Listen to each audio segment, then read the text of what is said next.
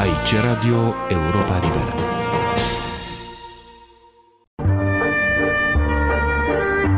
Cultură și politică. O rubrică de Victor Eschenazi Moroșa. Recent a apărut la editura Polirom volumul al doilea al lucrării Ultimul deceniu comunist, scrisor către Radio Europa Liberă, 1986-1989, este o mină de informații și reconstituie un tablou indispensabil generațiilor mai noi și viitoare pentru înțelegerea fazei ultime a epocii comunismului în România.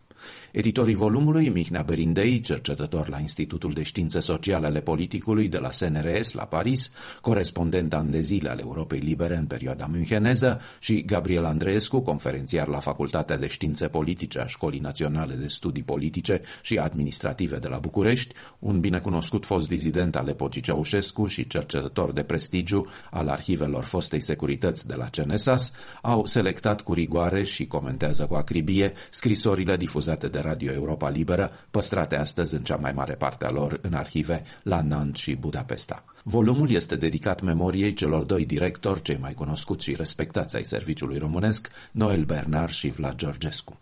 Remarcabil este și la acest al doilea volum studiul introductiv, axat pe ceea ce autorii numesc confruntarea dintre securitate și Europa liberă în ultimii ani ai regimului și pe temele scrisorilor adresate Europei libere într-o perioadă, așa cum o subliniază ei, în care România ajunsese să concureze cu Albania pentru poziția țării celei mai izolate și mai supuse represiunii de pe continent. Mihnea Berindei și Gabriel Andrescu citează în acest context remarcabila și curajoasa luare de poziție a disidentului Mihai Botez din iarna anului 1985 într-un memoriu adresat Consiliului de Stat și Ministerului de Interne și difuzat de Vlad Georgescu de la microfonul Europei Libere. Mihai Botez atrăgea atenția, îl citez, românii ar trebui să știe că frigul din locuințe și din edificiile publice, întunericul de pe străzi și din magazine, dezorganizarea și neglijența în care funcționează autobuzele și troleibuzele nu sunt numai rezultatul inevitabil al gravelor erori de elaborare și planificare a strategiei de dezvoltare economică-socială a României în ultimii 15 ani. Ele sunt, aș spune, mai ales rezultatul unei stabiliri antiumane și antinaționale a priorităților politice economice, în condițiile în care, cu o încăpățânare de neînțeles, conducerea PCR refuză în continuare să-și recunoască eșecul.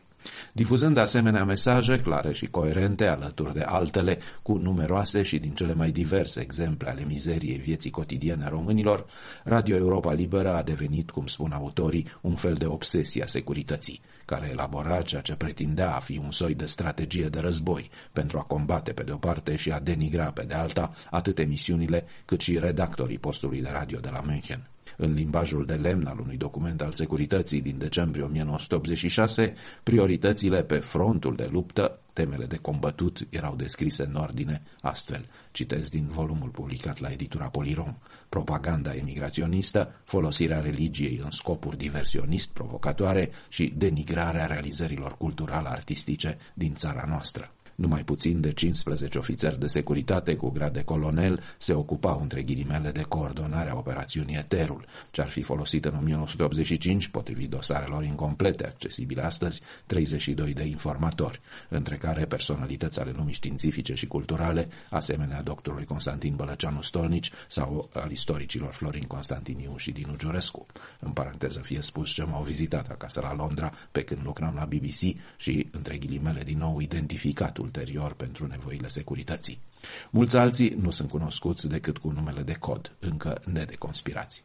Ce aduc nou Mihnea Berindei și Gabriel Andreescu este că operațiuni de genul livrării planului apartamentelor angajaților Europei Libere nu i-au vizat doar pe director, cum a fost cazul lui Vlad Georgescu, trădat de Bălăceanu Stolnici, ci și pe alții din redacție, ca Armand Gurian, șeful serviciului producție, sau redactorul Max Bănuș. Ar merita poate nuanțat că nu toți cei inventariați și utilizați de securitate, ca citez informatori, persoane de sprijin și surse PCR, între care unii figurează cu numele în introducerea volumului, au făcut jocul ce li se cerea față de noi cei de la Europa Liberă.